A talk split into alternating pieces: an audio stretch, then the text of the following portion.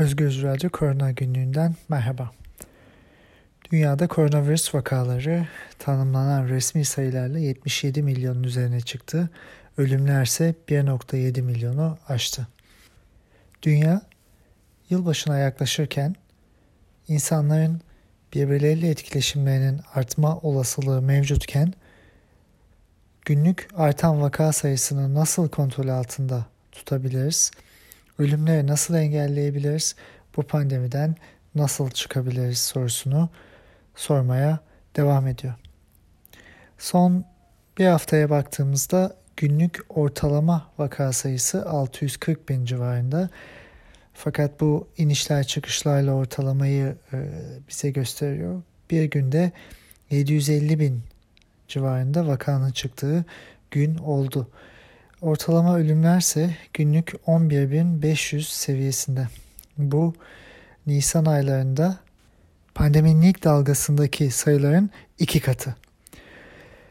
Dünyaya baktığımızda Amerika Birleşik Devletleri günlük yine 200 bin civarında vakayla önde gidiyor.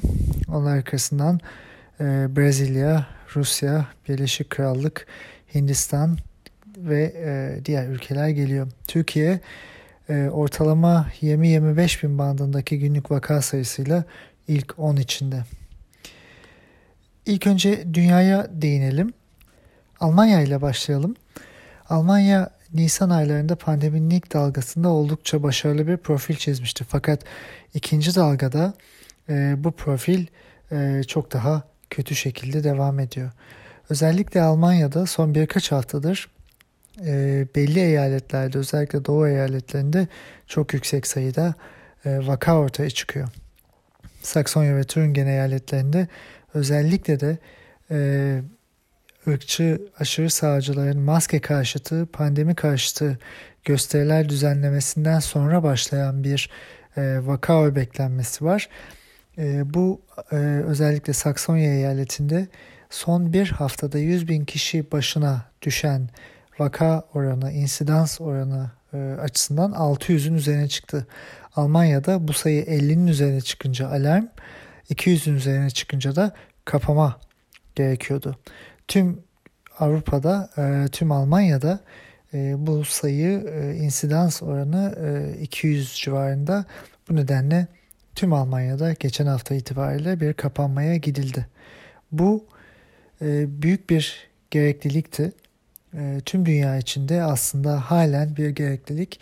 Fakat e, alınan kararlar, politik kararlar, e, ekonomik e, nedenlerle alınan kararlar kapamanın önüne geçiyor. Birçok Avrupa ülkesinde kısmi kapamalar ve temkinli davranışlar devam ediyor. Seyahatler belli ülkeler arasında kısıtlanmış durumda.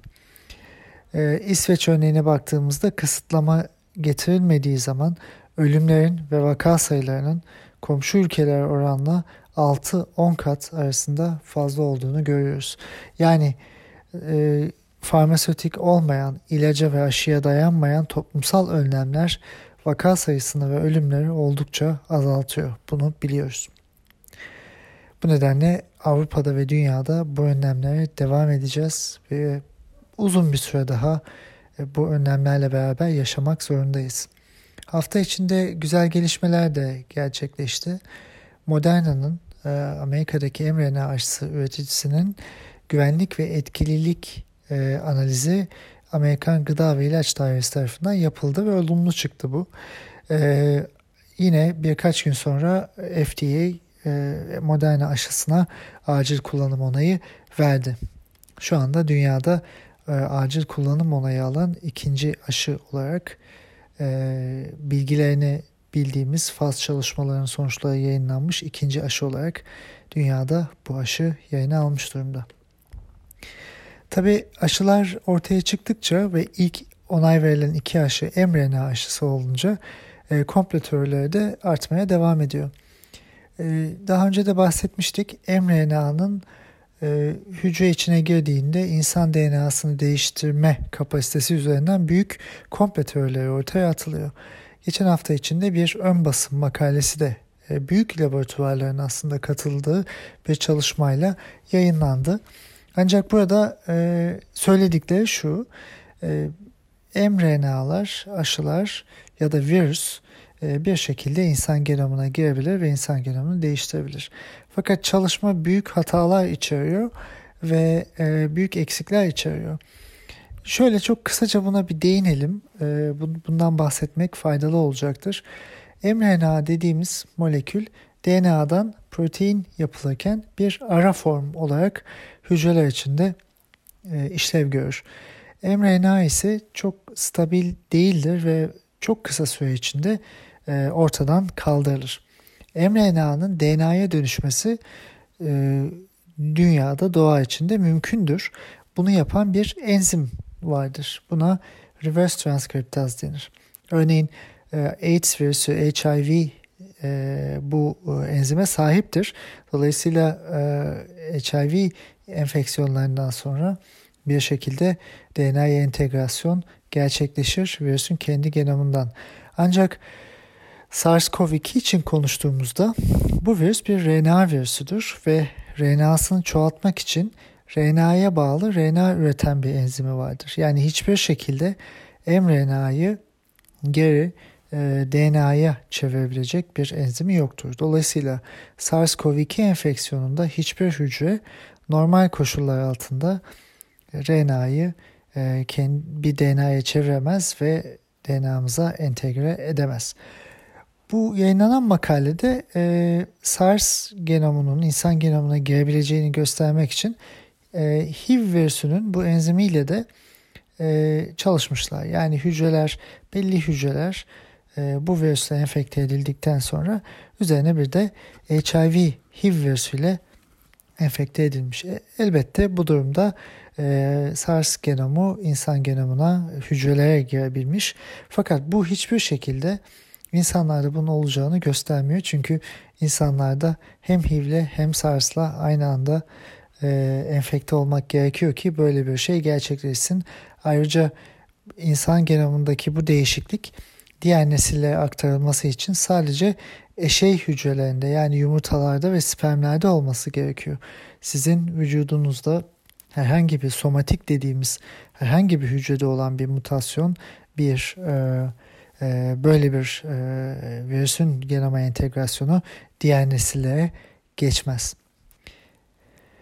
Bunları belirttikten sonra e, makalenin detayına, teknik detayına girmeyelim ama Türkiye'de sansasyon yaratmak isteyen, dünyada da e, bilimsel bilgiye sahip olduğunu söyleyip ama aslında hiçbir şekilde bilimsel bilgiyle alakası olmayan insanların yine e, bu konuyu büyüttükleri ve Gördünüz mü mRNA aşıları insan genomunu etkiliyor e, ve e, aslında e, zararlı olabilirler söylemini ön plan çıkarttıklarını görüyoruz. Sağlık Bakanı Fahrettin Koca da Türkiye'de daha önce bizim geleneksel klasik inaktive edilmiş virüslerimiz var. E, böyle aşılarımız var. mRNA aşılarının güvenliğini bilmiyoruz demesi aslında çok da aynı yere oturan bir durum politik söylemler ile e, ve kendi politik çıkarlarını, kendi başarısızlıklarını örtmek için bu söylemlere e, sarılan e, insanlar e, maalesef halka iyilik yapmıyorlar. mRNA aşıları aşı teknolojisi anlamında teknik olarak ve şu ana kadar yayınlanan veriler açısından en güvenli aşı tiplerinden bir tanesi. Bunu belirttikten sonra e, yine başka bir makale de hafta içinde yayınlandı. Dünyadan haberler olarak bunu verelim. Science dergisinde e, toplumsal önlemlerin yani kapama önlemlerinin ve mesafe önlemlerinin, hükümetlerin aldığı önlemlerin etkililiği üzerine bir meta analizi yapılmış durumda. Yani verilerle bir karşılaştırmalı analiz. Burada şunu kısaca görüyoruz. Ee, alınan tedbirlerin COVID-19 yayılımına etkisine bakıldığında okulların kapanması, buluşmaların 10 kişiden aza indirilmesi ve yüz yüze görüşülen iş yerlerinin kapanması en önemli yöntemler, en etkili yöntemler. Bunun dışında eğer bunlar yapılırsa genel bir kapatmaya gitmek gerekmeyebilir. Zaten Avrupa'da uzun süre yapılan da e, buydu. bazı ülkeler, Almanya gibi ülkeler okulları kapatmamışlardı. Bazı ülkeler kapatmışlardı. Eğer kapanmaya gidilecekse bu önlemlerin üzerine kapanmanın etkisi oldukça düşük. Ama bu önlemler alınmıyorsa kapanmadan başka bir e, çare de kalmamış oluyor. Yani diğer yayılım yolları kesilmemişse kapanmanın etkisinden bahsedilebiliyor. E, bu veriler pandeminin ilk zamanlarına ait bu makalede yayınlananlar. Yaz sonu dinamikleri belki değişmiş olabilir ve yayılım yolları da farklılaşmış olabilir. Dolayısıyla hem bu çalışmaya e, temkinli yaklaşmak gerekiyor hem de çalışmanın ana e, sonuçlarının aslında mantık çerçevesinde e, anlamlı bir e, veri bütünü oluşturduğunu söylememiz gerekiyor. Pandeminin başından itibaren e, komplo teoricileri ve hani pandemiyi e, çok dikkate almayan kişiler Covid gribe benziyor zaten. Çok da e, çok da önemsememek gerekir gibi söylemlerle karşımıza çıkmışlardı. Bunlarla çok zaman kaybettik. Ancak gelinen noktada görülüyor ki e, bu salgın aslında gripten çok çok daha e, ciddi, önemli bir salgın. E, Lancet dergisinde, Lancet Respiratory Medicine dergisinde hafta içinde yayınlanan bir makalede bir analizle zaten buna bakılmış durumda. 130 bin kişide yapılan bir analizle COVID-19'un gripten çok daha ağır bir hastalık olduğu e, anlaşılmış.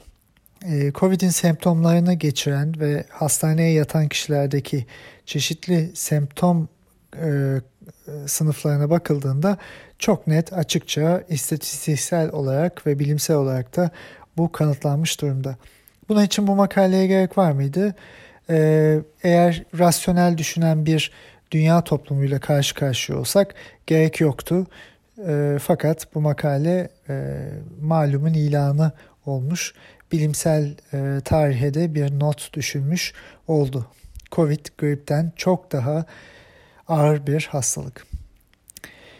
Şimdi dünyada yine birkaç gündür çok ilginç ve e, önemli bir konu konuşuluyor. İngiltere'de ortaya çıkan e, virüsün bir varyantı. İngiltere'de e, SARS-CoV-2 virüsünün bir varyantı ortaya çıktı. Bu varyantı biraz açıklayalım. Bunun üzerinden e, dönen tartışmalara da katkıda bulunmuş olalım. Çünkü e, bu varyant ortaya çıktığı için İngiltere'nin birçok ülkeyle hava yolu kesilmiş durumda. E, Avrupa'da dört başka ülkeye daha Hollanda, Danimarka, Belçika gibi e, dört ülkeye daha e, bu virüsün yayıldığı düşünülüyor. Bu nedenle o ülkelerle de hava yolları birçok ülke tarafından kesilmiş durumda. Şimdi biraz bu varyanttan bahsedelim. Çok teknik detayına e, biraz girerek e, biraz da e, genel olarak e, konuşarak. E, bu varyant 20 Eylül'de ilk defa genetik dizini çıkarılan bir virüse ait. İngiltere'de, Güney İngiltere'de özellikle 20 ve 21 Eylül'de yapılan e, dizin çalışmalarında bu varyant ortaya çıkıyor. Bu tek bir mutasyon değil. E, Ocak ayında Çin'de elde edilen referans genomun genomdan 17 e, farkı olan bir virüs. Bu 17 farktan 14 tanesi e, nokta mutasyon dediğimiz bir amino asiti değiştiren mutasyonlar e, proteinlerde bir bölgeyi sadece değiştiren, bir yapı taşını değiştiren mutasyonlar. Bu 17 tanesinden 3'ü de kesimler. E, yani e, virüsün genomundan belli kısa bölgeler çıkartılmış. E, bu bu normalde evrimsel olarak olan bir süreç. Buna e, deletion diyoruz genetik biliminde. İngiltere'de son 4 haftada bu dizisi çıkarılan genomdan virüsten 1623 tanesi sekanslanmış. Yani 1623 virüs örneğinde bu e, mutasyon bütününe rastlanmış. Bu kadar farklı mutasyon ve değişimin olması elbette ilginç ve İngiltere'de hızlı yayılmış olduğu düşünülüyor. Bu nedenle bu bir kaygı yaratmış durumda. E, bu mutasyonlardan e, bir tanesi 501 e, amino asitte, S proteininde Ve biliyoruz artık S proteini hücreye virüsün bağlandığı bölge. Buradaki bir amino asit e, özel bir bağlanma noktasındaki amino asit daha önce bu amino asitteki değişikliklerin virüsün hücreye daha sert sıkı bağlanmasını sağlayacağını göstermişti. Bu nedenle e, bu mutasyon virüsün hücreye bağlanmasını arttırabilir düşüncesi var. Bu henüz deneysel olarak kanıtlanmadı ama bir kaygı yarattı. İkinci mutasyonda yine aynı proteinin 681. amino asitinde. Bu da e, virüsün hücreye girmesini hızlandırabilecek bir mekanizmayı etkileyebilir e, düşüncesi mevcut. Bu da henüz e, deneysel olarak hücre biyolojisi anlamında kanıtlanmış değil. Üçüncü olarak da kaygıyı yaratan noktalardan bir tanesi bir tane eksilme. Bu yine S proteininde e, HV6970 olarak adlandırılan bir eksilme. Ve bu eksilme e, virüsün bağışıklık sisteminden kaçabileceği e, yönünde bir fikri ortaya çıkartmış durumda. Bu kesin değil ancak e, bunun sebebi şu. E, hasta olan insanlara konvalesan plazma tedavisi yapılmıştı. İngiltere'de özellikle çok yüksek oranda konvalesan plazmadan kaçabilen bir virüs olabileceği ihtimali üzerinden bu e, ortaya konuyor. E, fakat bu kesin değil yine söyleyelim. İkinci olarak da şunu söyleyelim. Eğer bir virüs belli bir yapısını değiştirirse bağışıklık sisteminin bazı antikorlarından kaçabilir ama herhangi bir virüsle karşılaşılmış durumdaysa bu e, e, virüse karşı birçok antikor yapılıyor ve uzun vadeli bir hafıza da ortaya çıkabiliyor. Dolayısıyla bazı antikorlar çalışmasa bile diğerleri çalışıyor. Erken innate dediğimiz bağışıklık sisteminin etkisi ortaya çıkıyor ve uzun vadeli ikincil, üçüncül tepkilerde ortaya çıkıyor. Özellikle ilk aşamada patojenlere saldıran sitotoksik T hücresi dediğimiz hücreler var ve bunlar gidip o patojeni öldürmekle görevliler. E, bu reaksiyonun başlaması için herhangi bir antikor yapısının e, patojenin tanıması gerekiyor. Dolayısıyla bir antikor tanımazsa diğeri tanıyacağı için bu tepkinin ortaya çıkmasının engellenmesi gibi bir durum söz konusu olmayacaktır diye düşünüyorum. Dolayısıyla bağışıklık sisteminden kaçma gibi bir durum e, olabilir mi? İhtimal dahilinde ama çok düşük bir ihtimal şu anki durumda böyle bir tehlike ortada yok. Şöyle söyleyebiliriz bu mutasyon olayını deneysel sonuçlar bir çıkarım yapmak için şu anda kesinlikle yeterli değil. Ancak tedbirli olmak gerekir mi? Evet tedbirli olmak gerekebilir. E, şunu da belirtmemiz gerekiyor. Yayılım mutasyonlara bağlı olabilir ama olmayabilir de. Yani tamamen tesadüf de olabilir. Çünkü e, daha önce bunu gördük. Başka bir mutasyon e, çok daha hızlı yayacak virüsü denmişti. E, fakat bu yayılma virüsün e, hastalık yapma etkisine e, bir katkıda bulunmamıştı. E, daha da hızlı yayıldı mı bunu bilmiyoruz. E, dünyada toplumsal hareketler, alınmayan tedbirler herhangi bir virüsü çok daha hızlı yayma imkanına sahip. Bizim evrimsel biyolojide founder effect dediğimiz çok küçük bir vaka öbeğinden o bölgede hızlı bir yayılım gerçekleşirse elbette hangi virüs olursa olsun, hangi genetik yapısına sahip olan virüs olursa olsun çok hızlı yayılacaktır. Ee, İngiltere'de görülen de büyük ihtimalle böyle bir durum. Çünkü İngiltere kapama önlemlerini gerekli olarak e, gerekli şekilde yapamadı ve Güney İngiltere'de yayılım bu aşamada hızlı devam etti.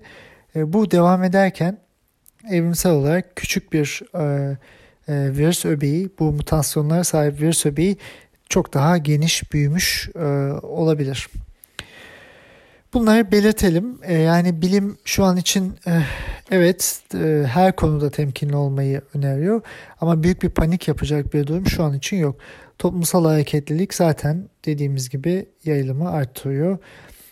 Aynı zamanda bu değişim şu an aşılarda da büyük bir sorun teşkil etmiyor. Etmeyeceğine dair fikirler var. Edeceğine dair bir bilgi yok.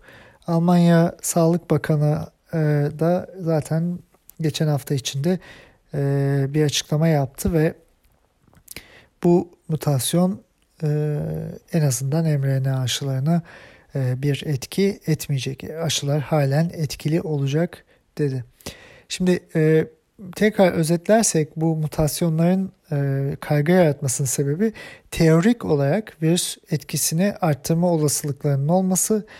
Bu tüm değişimlerin e, birleşik bir etkisinin olabileceğinin e, düşünülmesi ve etkisi var mı yok mu bilinmemesi bir de hızlı yayılımın olduğunun e, gözlemlenmiş olması. Bu üçünü birleştirince İngiltere temkinli bir vaziyet aldı. Tüm e, Avrupa ülkeleri de aynı şekilde bu konuda devam ediyor. Şimdi biraz da Türkiye'ye bakalım. Türkiye'deki durum oldukça karmaşık. Sağlık Bakanlığı günlük haftalık COVID-19 durum raporlarını yayınlamayı yine bıraktı. E, bu nedenle verilerin detayına zaten haiz değildik. Yine verilerin detayına ulaşamıyoruz. Türkiye'deki ölüm oranlarına baktığımızda Avrupa ile karşılaştırdığımızda şöyle bir e, tablo ile karşılaşıyoruz. Avrupa'da e, ölüm oranları çıkan vakalar içinde %2.31. Kuzey Amerika'da %1.85, Asya ve Orta Doğu'da %1.70, Latin Amerika'da %3.34, Afrika'da %2.36, Okyanusya'da 2.15, dünya ortalaması 2.25. Türkiye'de ise vakalardaki ölüm oranı %0.89. Yani Türkiye dünyadaki en düşük ölüm oranlarına sahip vakalarda. Bunun nedeni nedir? Bilmiyoruz. Türkiye bir tedavi başarısı mı yakalamış? Hayır. Bu sayılar verilerin manipüle edildiğinin bir göstergesi. Çünkü dünyada ortalama ölüm oranları belli seviyelerde devam ediyor.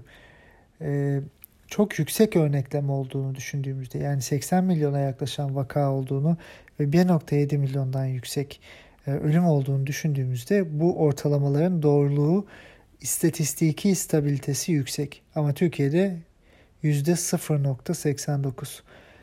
Yani ne vakalar zaten e, gerekli şekilde yüksek e, olduğu şekilde veriliyor ne de ölüm oranları bununla orantılı.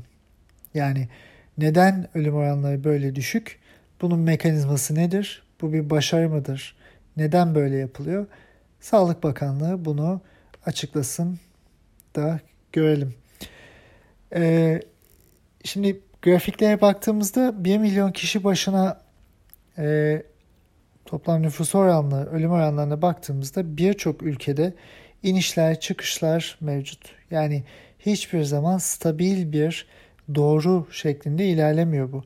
Örneğin Belçika'ya baktığımızda bu sayı 1 milyon kişide 6 e, iken bir hafta sonra 15'e bir hafta sonra 8'e düşüyor. İnişler çıkışlar bir ara 30'a çıkıyor sonra tekrar 12'ye düşüyor 6'ya 5'e düşüyor 3'e düşüyor.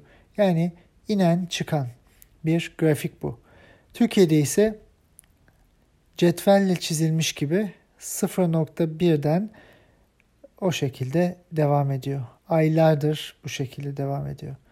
Bu verilerin manipüle edildiğini çok net bir biçimde ortaya koyuyor. Türkiye'de bakan çıkıp vakalarımız düşüyor, hastalarımız düşüyor, ölümlerimiz düşüyor. Tedbir elden bırakmayalım demeye başladı. Bunu demesinin nedeni, vakaların düşmesinin nedeni yılbaşının yaklaşıyor olması ve Turizm Bakanlığı'nın sahibi olduğu tur şirketinin e, yılbaşı turlarını e, insanlara sunmaya başlaması. Bununla ilgili haberler, e, reklamlar yapması.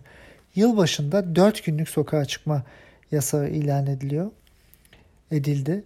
Fakat e, otellerin 4 günlük paket programları var. Yani siz bir otelin restoranında yemek yiyemiyorsunuz oturup ama paket program alırsanız o otelde kalıp istediğiniz gibi sosyalleşip yemek de yiyebiliyorsunuz. Ne olacak?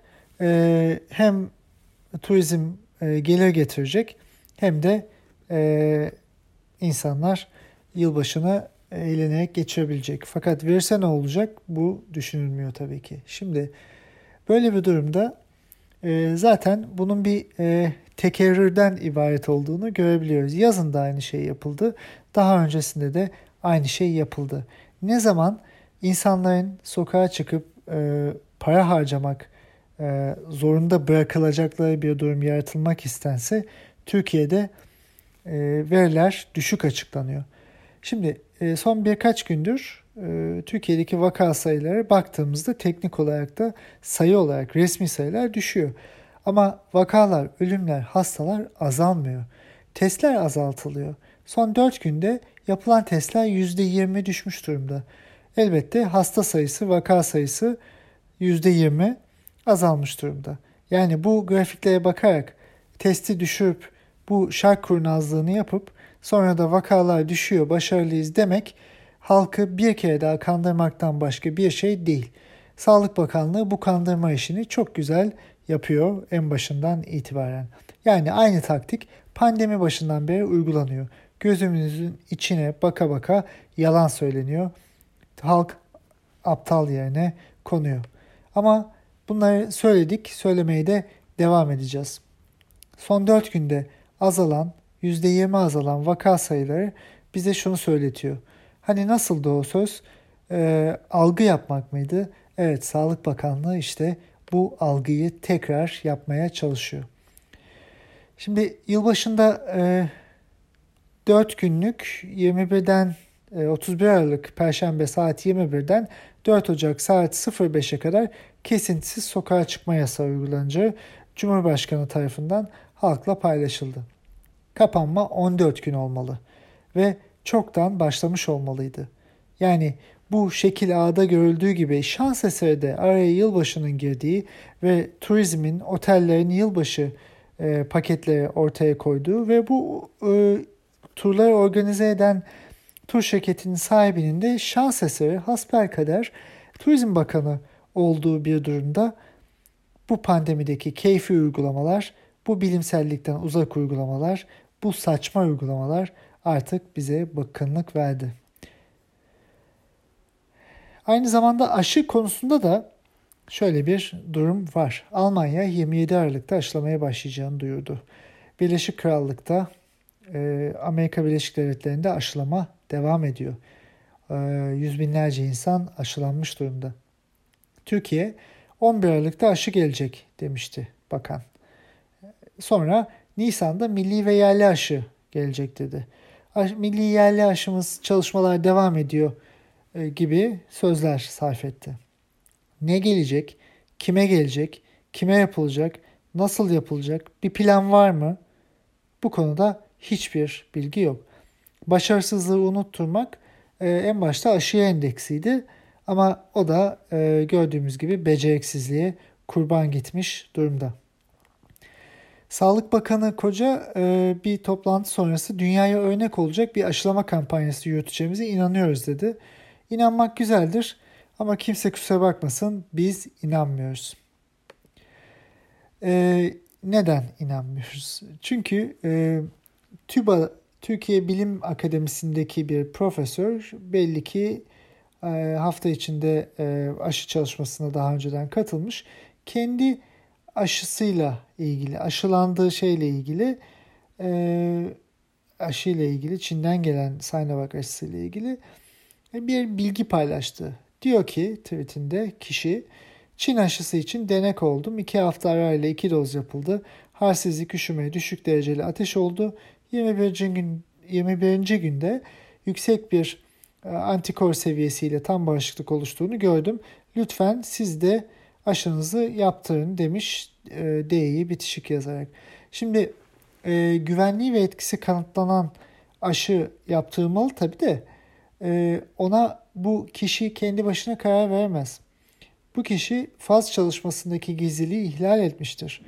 E, yaptığı, açıkladığı antikor sonucunda virüsün N proteinine karşı üretilen antikora bakılmış. N proteini nötralizen bir antikor değildir. Dolayısıyla koruyuculuğu belli seviyededir sadece. Bu kişi belli ki e, bunu e, bu süreci bilmiyor. Aynı, zamanda nereden biliyor ki kendisi bu aşı çalışmasında plasebo almamış ve imzalanan gizlilik anlaşması çerçevesinde bu bilgi açığa e, verilemez. Yani bu verilerin kendisinde ne işi var? Bu büyük bir rezalet.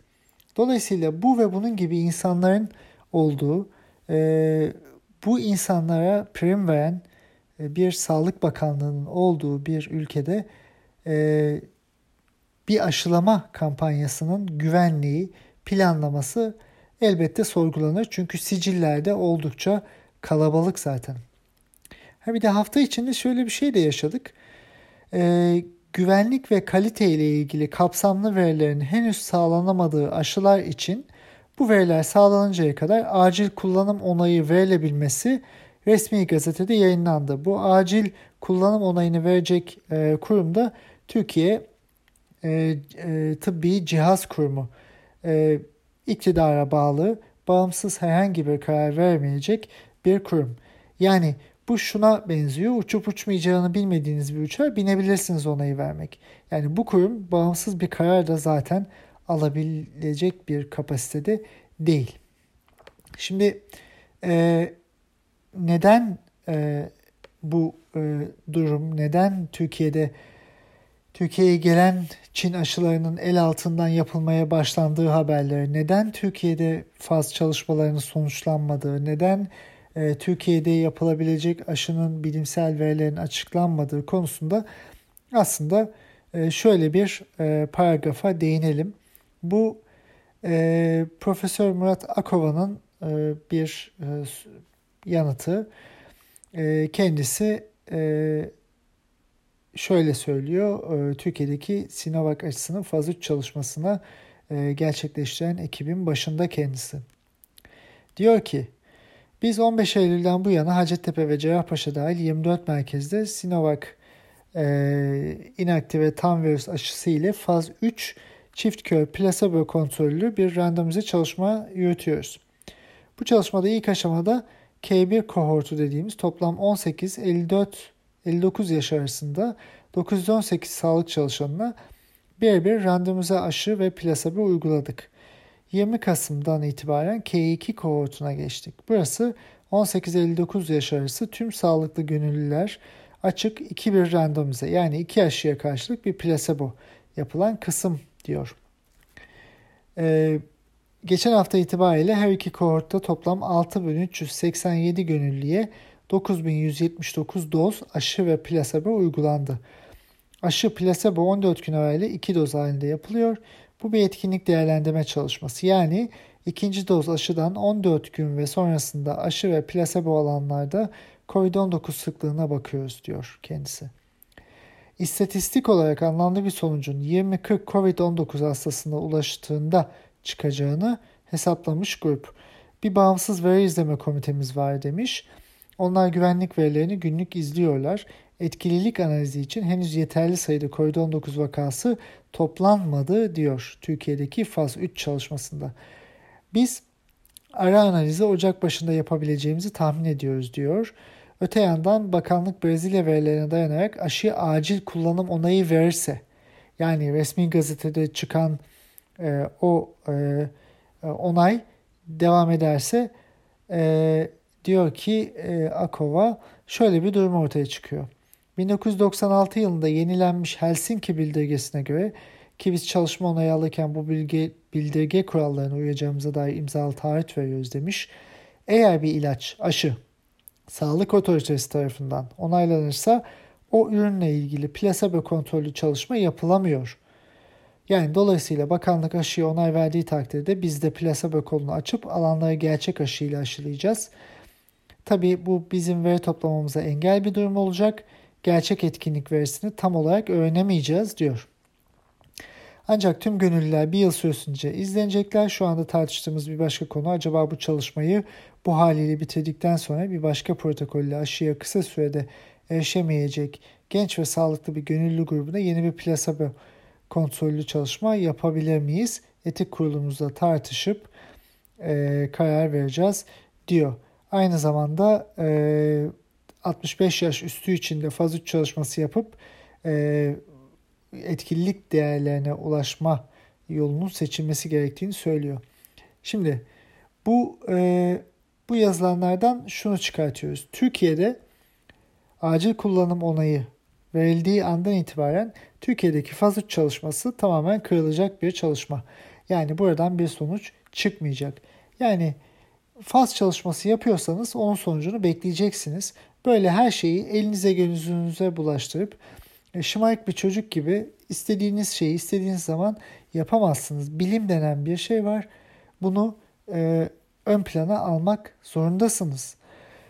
Türkiye'de acil kullanım onayı aynı zamanda yerli ve milli olarak adlandırılan aşıların önünü açmak için de kullanılacak gibi bir his e, ortaya çıkıyor.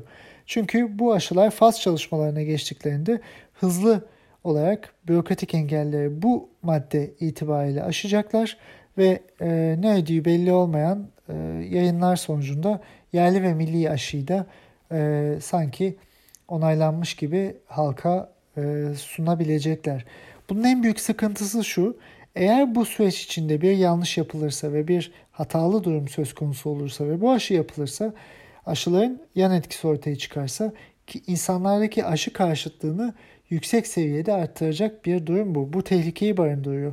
İşte tam da bu nedenle herhangi bir aşı, herhangi bir ilaç bilimsel üretim aşamasında ödün verilerek gerçekleştirilemez. Bilimsel veri en etik standartlarda üretilmelidir. Türkiye'nin acil kullanım onayı e, kararı bu anlamda buna bir sekte vuracak bir karardır. Yani pandemiyi halk sağlığı açısından değil de zaten gelir kapısı olarak gören bir yönetimin e, bu anlamda işleri hızlandırmak, kendi başarısızlığını örtmek için aşıya bel bağladığı bir dönemde bunu da gerektiği gibi yapmamanın yolunu açmak, şüphe uyandıracak yollara adım atmak gibi bir uygulama içine girmesi kabul edilemez. Son olarak e, çok kısa bir şey söyleyip bugünü bitirmek isterim. Türkiye'de hafta içinde, geçen hafta içinde sağlık emekçilerine verilen öğle yemeklerinin fotoğrafları paylaşıldı. İçler acısı. Yani e, bir kuru ekmek, e, bir peynirle, e, bir domates dilimiyle sağlık emekçileri e, o mücadeleyi yürütsünler isteniyor. Bu kabul edilemez. Diyanet'in bir saatlik bütçesi 1.4 milyon TL Türkiye'de. Diyanet'in 8 saatlik bütçesiyle Türkiye'deki tüm sağlık emekçilerinin günlük yemek ödenekleri iki katına çıkartılabilir. Devlet memurlarından maaşlarından kesilen öğle yemeği ücreti 1.48 TL ile 7.10 TL arasında değişiyor. Yani böyle bir durumda yapılan harcamaların haddi hesabı yokken Türkiye'de yandaşlara e, paralar akıtılırken sağlık emekçilerine böyle içler acısı sefil bir yemek verilmesi tüm emekçilere tabii ki ama böyle bir durumda hastanede 24 saat çalışan insanlara böyle bir e, hizmetin reva görmesi zaten salgın anlayışını ve e, halk halkı nasıl değerlendirdiğini bu yönetimin çok çok net ortaya koyuyor. Bitirirken şunu söylemek istiyorum. E, bilimsel bakış açısı verileri yorumlamak ve onun üzerinden olasılıkları en e, mantığa uygun ve verilere uygun şekilde değerlendirmekle gerçekleşir. Ben pandeminin başından itibaren ama daha öncesinde 20 yılı aşkın süredir kendi mesleğimde bu şekilde ilerliyorum. E, tüm verilere, analizlere bu şekilde bakıyorum. Sorgulayıcılığımı bu şekilde ortaya çıkartıyorum. Bu hem benim kendime böyle geliştirdiğim bir alan hem de çalıştığım çok iyi, çok saygın bilim insanlarının bana kariyerimde öğrettiği yol. Bunun dışında bir bilim yolu bilmiyorum ve bunun en iyi yol olduğunu düşünüyorum. Onun dışında salgının başından itibaren de hem bu programda hem sosyal medyada hem diğer yerlerde elimden geldiğince olan verileri oldukça objektif, olabildiğince objektif şekilde ortaya koymaya ve üzerinden yorumlar yapmaya çalışıyorum. Elbette hatalarımız olmuştur. Elbette yanlış yorumlarımız da olmuştur. Hepimiz insanız.